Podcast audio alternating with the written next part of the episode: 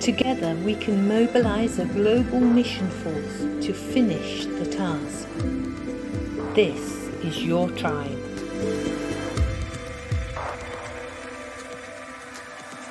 Good day, everybody. Thank you and welcome to this episode of This is Your Tribe.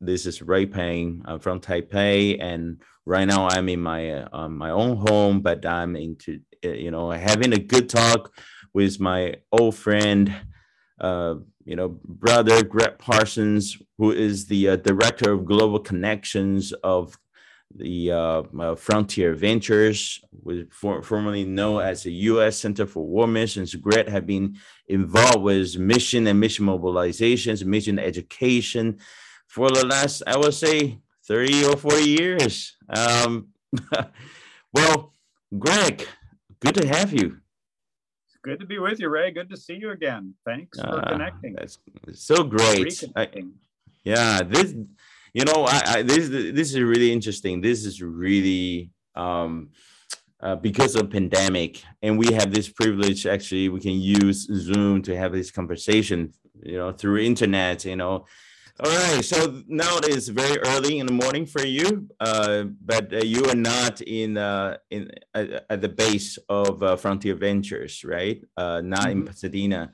So uh, tell us a little bit more about what's what's going on over there now, and or, you know because we all know the, the office is with the perspectives and with uh, some uh, William Carey Library, the, the publisher, and many other things are happening.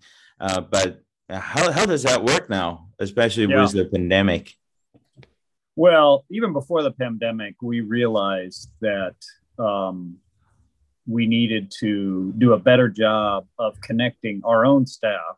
Mm-hmm. Uh, because uh, really, since even before Dr. Winter died in 2009, more than half of our staff were outside of Pasadena. Uh-huh. And so that increased. And, uh, uh, and and uh, over the last 10 years so we began to actually have meetings uh, staff meetings online and stuff before covid mm. we were getting involved in office 365 and all that kind of stuff and so it really helped us when covid hit mm. of course for those of us here in pasadena because the office uh, is it's still our building. It's about a block and a half away. Mm. My office is still there, but it's pretty empty, and and that building will be gone or not ours. Uh, I shouldn't say gone, but someone else will own it in February. Oh, really? 2022. Wow. So uh, what we're doing, we are uh, leasing an office in closer to downtown Pasadena. Oh, okay. On the north side of town, there's a couple of offices next to each other there that we'll have most of us won't have full blown offices. All of my books, and that's not all of them. Most of them are in the living. Room. Oh, room. I know how many books you have. uh, they're not. They're not uh, uh, uh going to be in that office in Pasadena.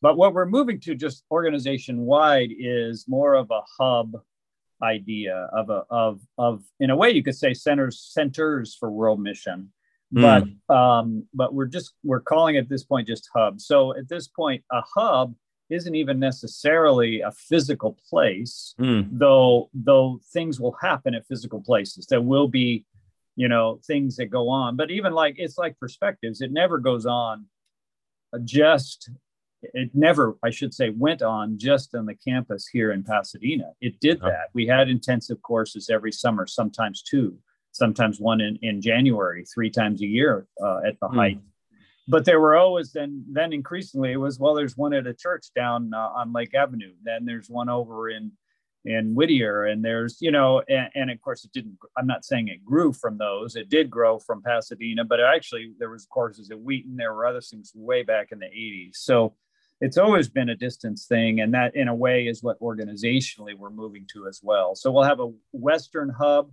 which actually includes the folks that are in the Denver, Colorado Springs area. Oh, is, okay. Yeah, that that is uh, of course the Fr- Mission Frontiers, Joshua Project, and William Carey Publishers. Mm-hmm. The new name the new name for William Carey Library Publishers is William Carey Publishers.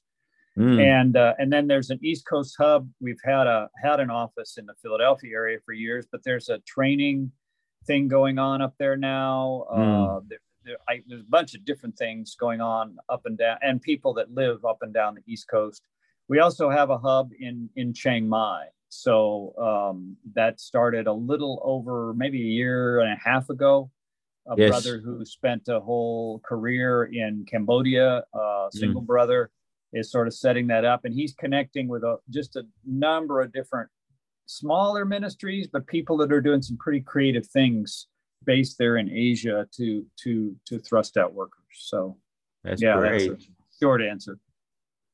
So Greg, uh, I, I, don't know that, that uh, because it seems like everybody knows you, uh, especially in the mission circle. Every everywhere I go, everyone I met, and said, you know, uh, I just talked with Greg, and he said, oh.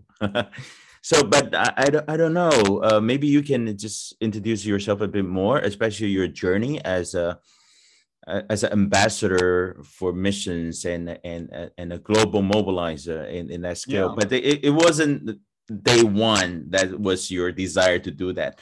I still remember you told me you were once a photographer in Come to Taiwan and taking photos for these basketball players and all these yeah. interesting journeys you had.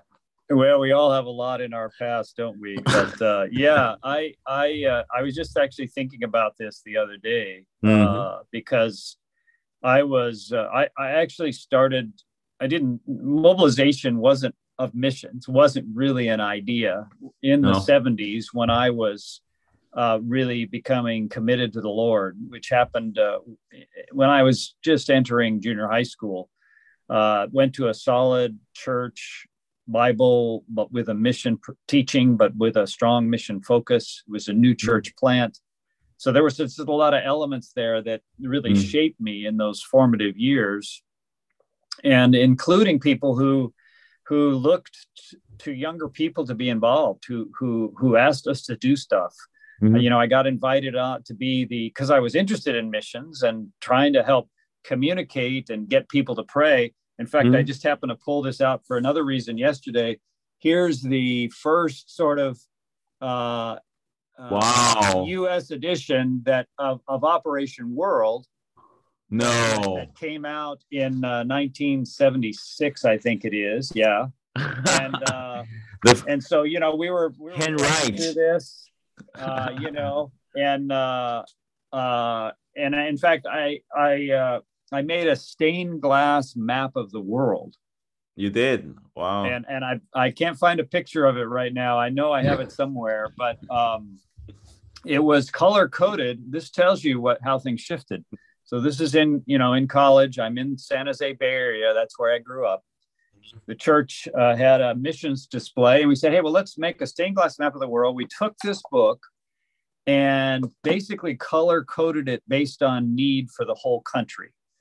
Oh. So, you know, China was red because there's so many people that are not Christians. Of course, at that point, we didn't have a clue what yeah. was going on with the house church movement. I mean, even in this book, it says there were maybe a million believers at the time of the communist takeover. Well, we know now that was more like 6 million. And of course, mm-hmm. all of what's going on, but we didn't know that. There were hints mm. at it. Patrick Johnstone says some people think maybe there's something going on in this house church movement kind of thing. Mm. Anyway, so we were praying, and you know, uh, I was just really glad. If you're observing this movement at all, you know that we now don't talk about countries per se. Yes, we have to because that's where people located. That's where you get your visa and your passports. But yeah. it's people groups, and uh, and that was not. I was I was really glad that I didn't know about people groups when I made that stained glass map because that would have been really complicated in fact impossible in India, for example, where yeah, people groups yeah. are right on top of each other. So anyway, with that context, and with a church that was encouraging us, and uh, and that and that you know invited me to be like a college representative on the missions committee kind of thing, mm-hmm. and all that. Another guy and I took a group of students, mobilized students, when we were just saying, "Hey, let we're." Urbana was coming in 1976 and wow. a month before it, in October of 76, a month and a half before it, mm. there was a conference up at Stanford University, about a 30 minute drive away, mm. that was called the Student Conference on World Evangelism, SCOWE. And they had run these in different places around the country. And so this friend of mine, Doug, who hmm. later, by the way, became one of the very first perspectives coordinators at a distance and did that for many years. Um, so Doug and I said, hey, let's get a bunch of students to go. This will help us get ready for Urbana. We'll be talking, thinking about missions. We need to, you know, do whatever. This is this guy, Ralph Winter, and others are going to be there. It should be good, you know. So yeah, we went up being the missions guys, you know, who were promoting missions in our church uh-huh. and heard Dr. Winter describe in a poorly lit building. He had a bow tie on. He had these overheads. If some of you like Ray probably don't even know what those are. I know, I know. Acetate things you put on an overhead. Yeah, I know. and you, you know, change it. You know. Yeah, the early and, days. Uh, that, that's a PowerPoint at that time. that's right. And and there were circles and circles within the circles. And I mean, if if you had time in this, you could put pictures of these things in there. Hmm. And so it was not the most, you know, thrilling presentation, but it just hit us to the core because we had no idea that there were these peoples that were basically locked away from the gospel. Mm. In fact, they called them hidden peoples some back then, not because mm. they were hiding, but because they were hidden from our view. And so both Doug and I were just floored that that night. And uh, then I went to a seminar the next day that Dr. Winter did, a, like a breakout seminar. That was his presentation that night. And the next day, he did a seminar on the U.S. Center for World Mission because it was just actually, literally, it was just incorporated days before, mm. and uh, or no, it was going to be incorporated a few days later in uh, November. Was it November eighth or 9th? Now I can't remember. I should know that. Uh, I got it in my calendar. But, yeah, that, that, uh, that's in your book, actually.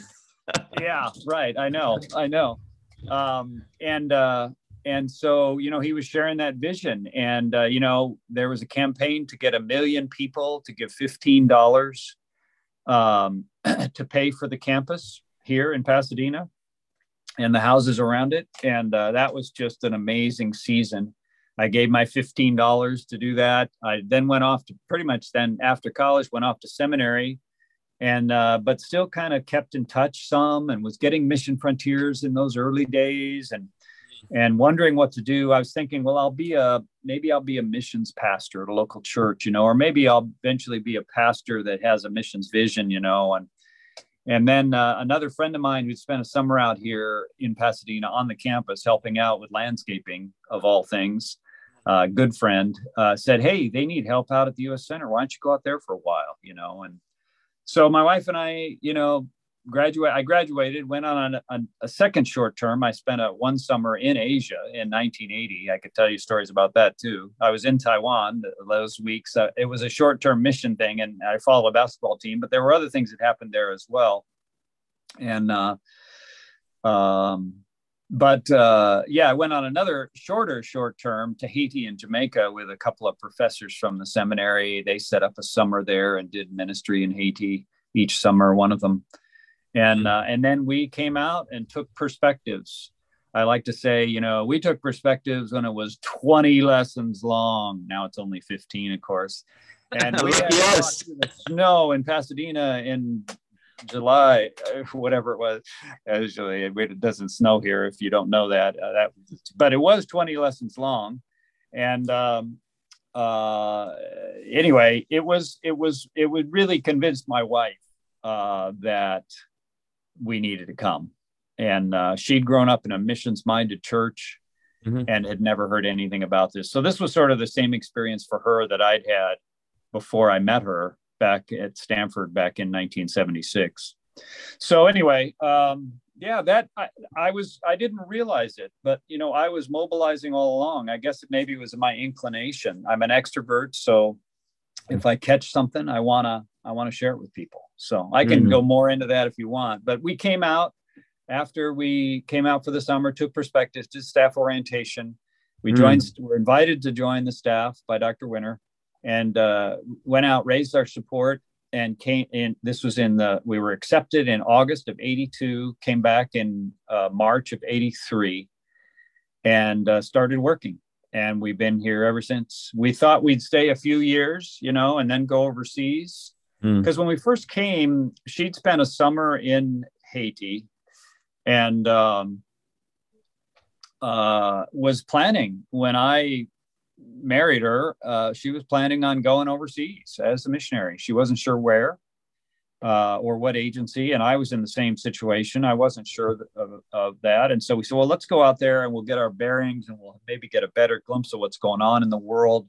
Mm. And um, and then we just ended up staying. So you know, I was in our media area, so I was thinking about communicating using something yeah. a little better than overheads if we could, and uh, um, how things have changed, hey? And, you know, uh, we made slideshows, you know, sometimes, we, wow, sometimes we had even two projectors who would go back, you know, and that kind wow, of Wow, fancy. Now it's so easy to do that stuff on the computer. It's almost frightening. But uh, anyway.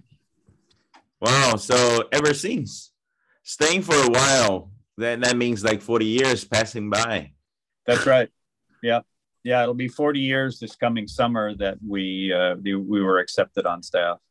Yeah, tell us a bit more about Dr. Ralph Winter because I think most of the people just heard about him, you know, just yeah. you know, studying perspectives and have this, you know, it, it just it just feels like that's that's an era that we we have no idea that how that just um the the people groups the the the mentality have shifted the global church in in in a in such a way that the way we see people and the way we see the end goal, how when and how we can actually uh, be involved and finish the task. You know, the, the whole concept is different. Then, no, yeah. I just have a conversation with somebody uh, this week, and and we just we're just amazed because there are always people bringing out something and and new definitions of you know where is the the, the frontier? Where where you know missiologically and and other things. But dr Ralph Winter is probably the the the only person who actually makes such a huge difference. Well, yeah, I mean there there were others, of course, and uh, and he would say he didn't come up with these ideas. He, yeah, he yeah, did yeah. Pop, he did popularize them though, so McGavran and and some of those guys were the ones. Count Tam, Cameron Townsend, founder of Wycliffe. Yes. McGavran, the father of church growth movement. But so Winter though was one who was captured by that and began to research it. He's an engineer, mm-hmm. but also trained, you know, and with a theology degree, uh, with a degree in statistics Mm. Um, and so, you know, and then a field guy who spent 10 years with on a field where there were churches and missionaries already when he got there. It wasn't a pioneering situation, but he was working to help get pastors training where they were so they could stay where they were. And that gave him just, mm. he was just a creative person. An innovative person, uh, an idea person. That would be even the word that would be more most of those words that would be is that he was just coming up with ideas new ways better ways to, to do things all the time which is super stimulating and super frustrating. Yeah so stimulates people you know it gives you a sense of wow we could do this and maybe this is what god is doing and and mm-hmm. and um especially if you're uh like I was, I was more of a creative. I haven't really used those skills that much uh, in these 40 years, I confess. Uh, I, I, mean, I have and I do in a lot of different ways, but we were always, always tinkering with ideas, always saying, well, is that the best way to do it? I would say Winter would say that's the kind of question you want to ask yourself is, and I think he got this from Dawson Trotman, who is the founder of the Navigators, who was another real visionary leader in a different way. But he said, you know, uh, uh, never, you know, do. Uh, uh he, he would wake up every day and, and ask himself, Dawson why am I doing what am I what I'm doing, and why am I doing it the way I'm doing it? And because he want he in his case was very much an evangelist and a discipler, and he just wanted to share with people better and more and and multiply that and get other people to share you know one of their theme verses the navigators is second timothy 2 2 you know the things you've heard from me and trusted faithful men who will teach others also that multiplication idea you know, and so that that was embedded in winter. Dawson and the Navigators impacted winter, and uh, and Winter was applying that in a more global mission context. Mm. Um, so he was, you know, he was. I would say when he when it came to missiology and the creativity for how to reach the world and the frustration with some of the things that we were doing that weren't effective or that that that seemed to be distracting. Yeah. Um, I would agree with him almost all the time. When it came to how to run the organization, the U.S. Center for World Mission, which I was the director of for 20 years of the of the time we've been here, uh, we didn't agree. Um, but mm. we worked through that, and you know, uh, I deferred to him. Uh, he was the founder, and uh, and so somehow I learned to work with that, and and maybe better than some people. Uh, I'm sure others could have done this had we found them and recruited them. Uh, but anyway, so yeah, he was, you know, for 27 and a half years of our time here, he was here and I worked with him. And then I did a doctorate on him. And uh, I could pull that book out off my shelf and show you. We printed it in a more popular format. Yeah. It's the, but it, it really is a helpful book, I think, in this way. It's my dissertation. Yeah.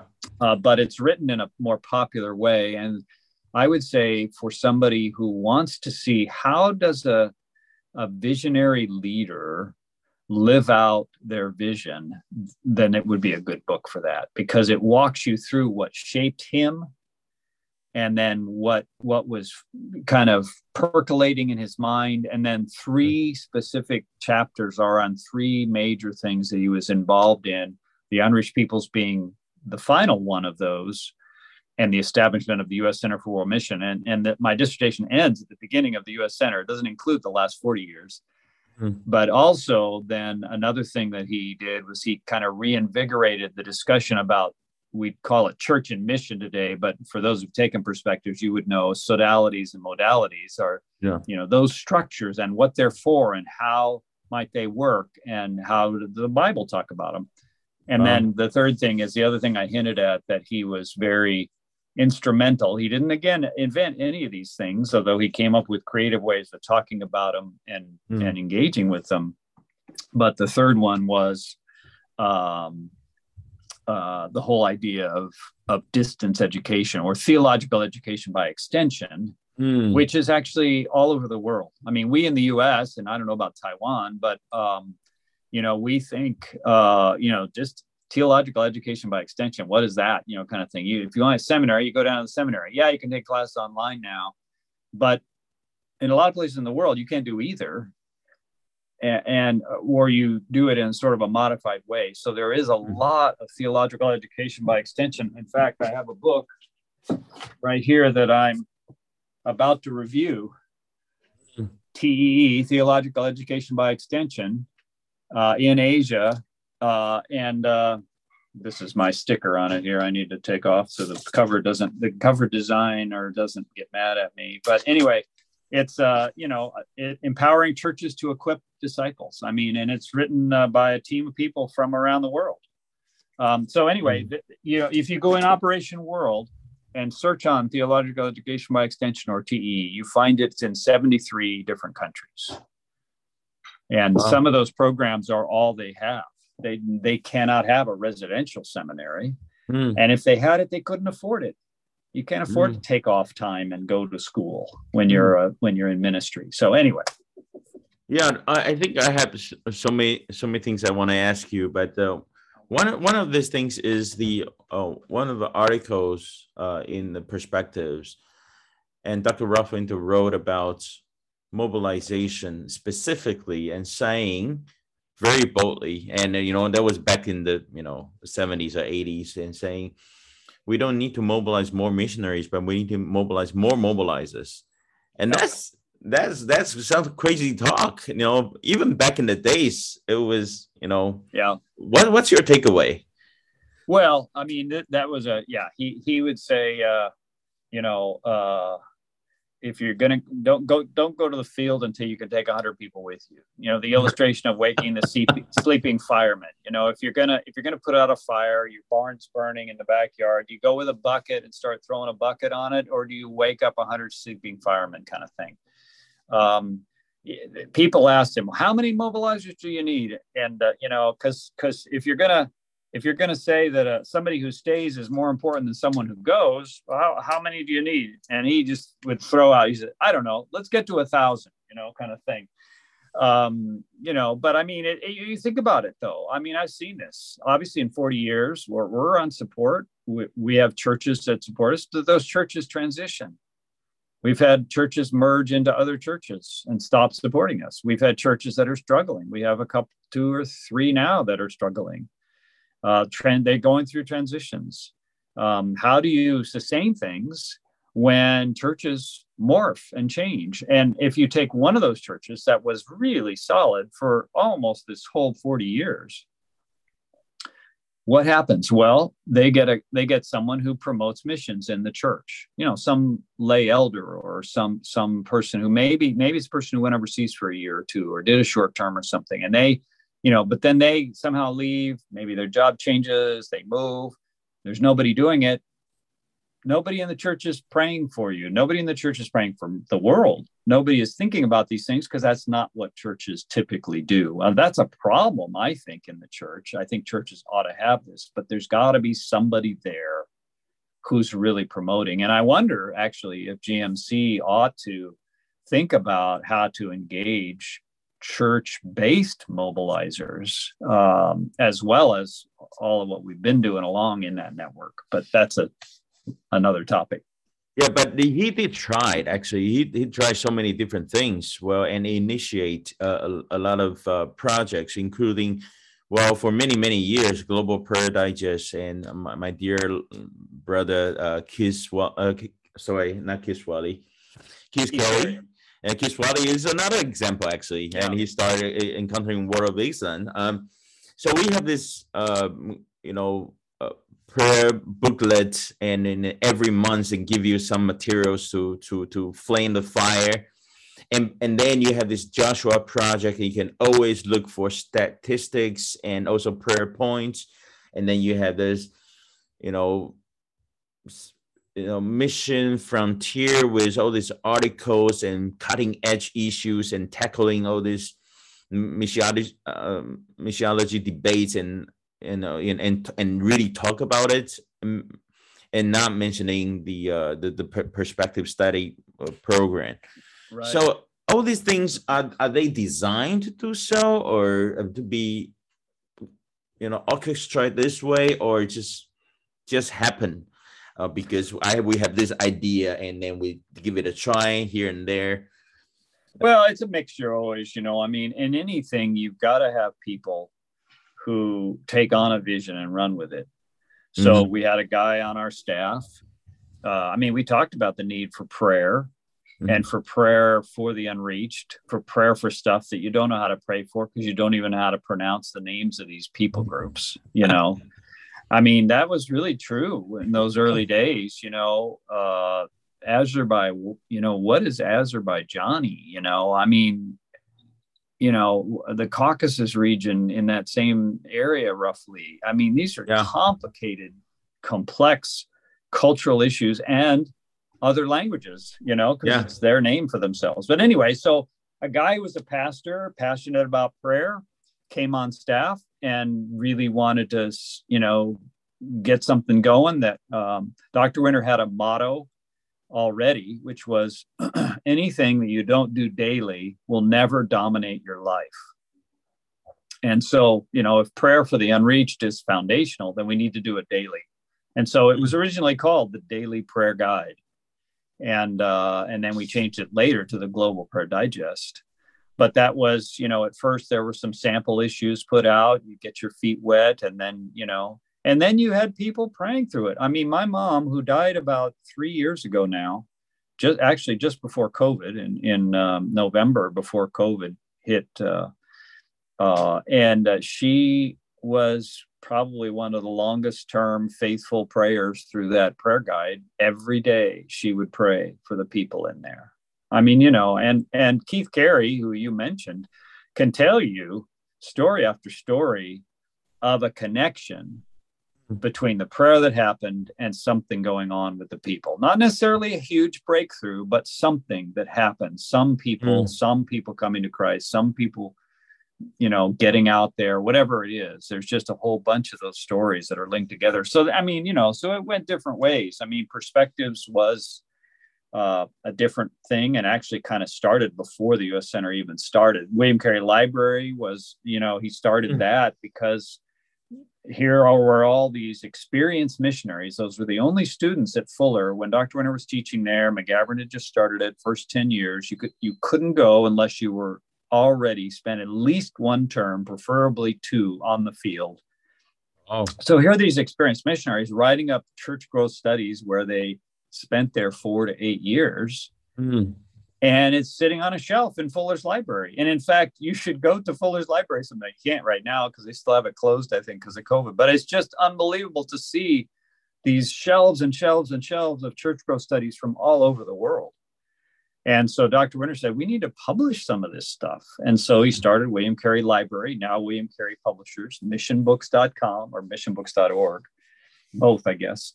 And uh, yeah and and that was you know he started it in his garage. I mean, before there was an apple computer to start in the garage. Of course there was ibm had already started in a garage. But anyway it was just a home business. His he and his four daughters and roberta his wife ran it you know and uh, did each did the job appropriate to their skills. And uh, yeah that's the way it started. Let, let's talk about you know current and present days uh, you know, the world is so different. We're talking about majority world. We're talking about from everywhere to everywhere.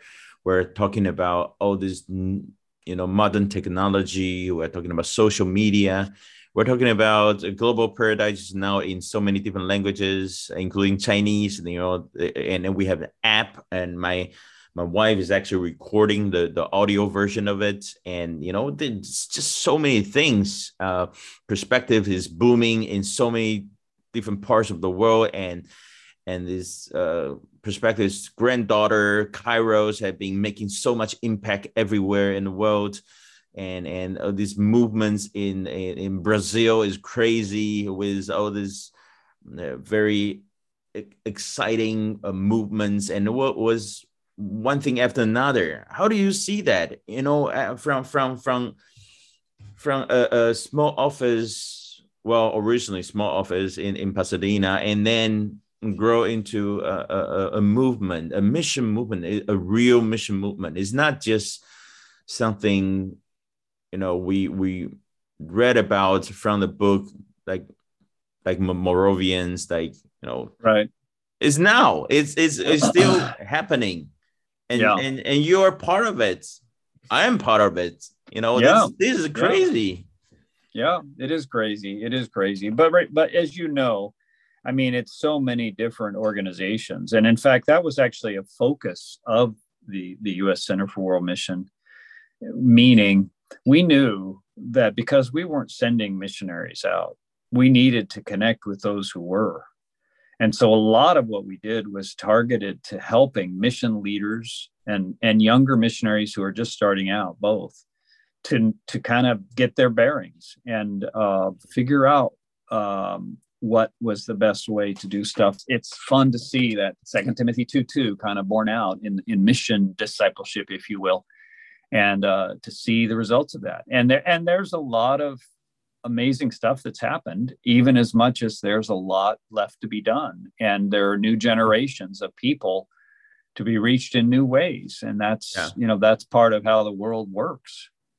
Yes, following this uh, thread of conversation, how do you see the future, the upcoming days? How can we really work together, uh, and, and why this is so important? Well, I mean, you know, you you you always have to multiply laborers if you want to get more done.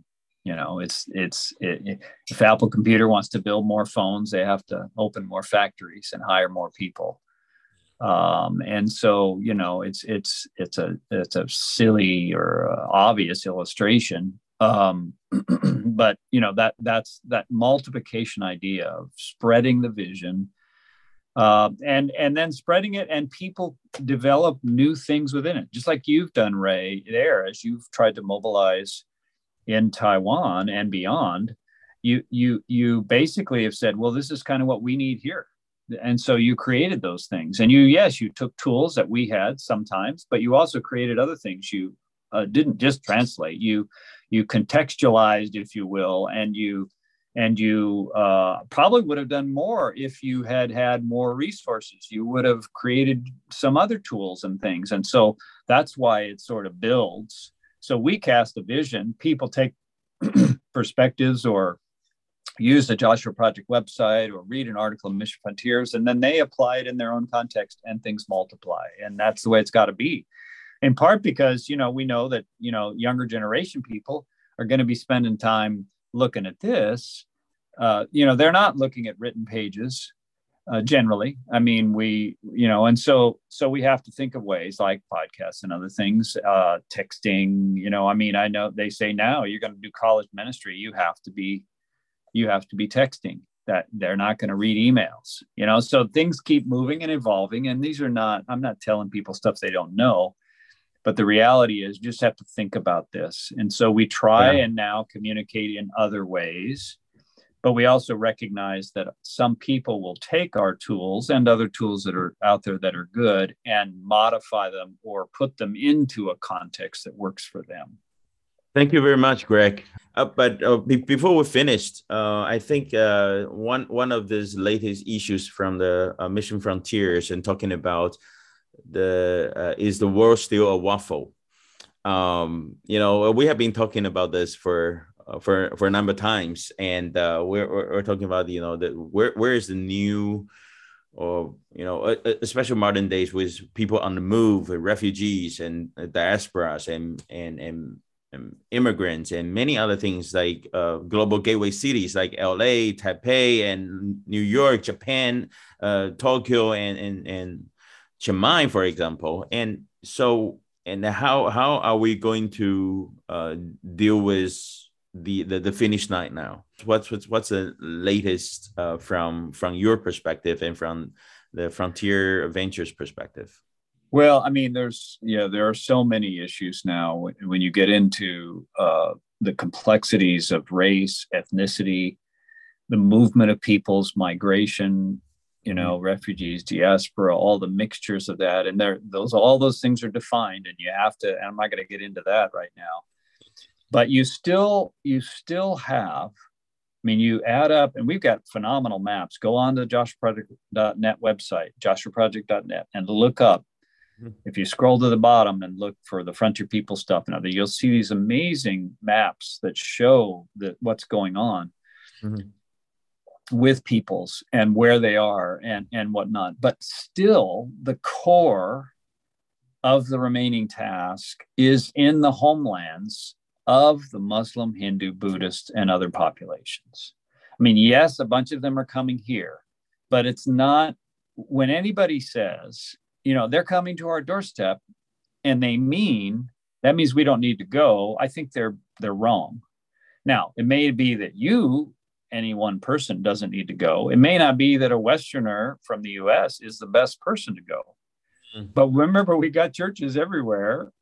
I mean, not everywhere, you know what I mean, all over the world who all ought to be sending. So we're all still doing that. The question is, what kind of role do people take on? I think increasingly, we need to see the role of what we would call alongsiders people who come alongside yeah. people to help them walk to Jesus if they're not, or if they are already believers, they help them walk into a global vision, a vision mm-hmm. that sees those other ethnic groups right around them the way God does, and maybe who sees them become then a part of reaching them. So mm. we can do a lot with diasporas, we can do a lot with refugees. I'm hoping to do a a podcast on the refugee situation in southern Spain coming up. There's 15 different agencies there. They're doing stuff with the EU.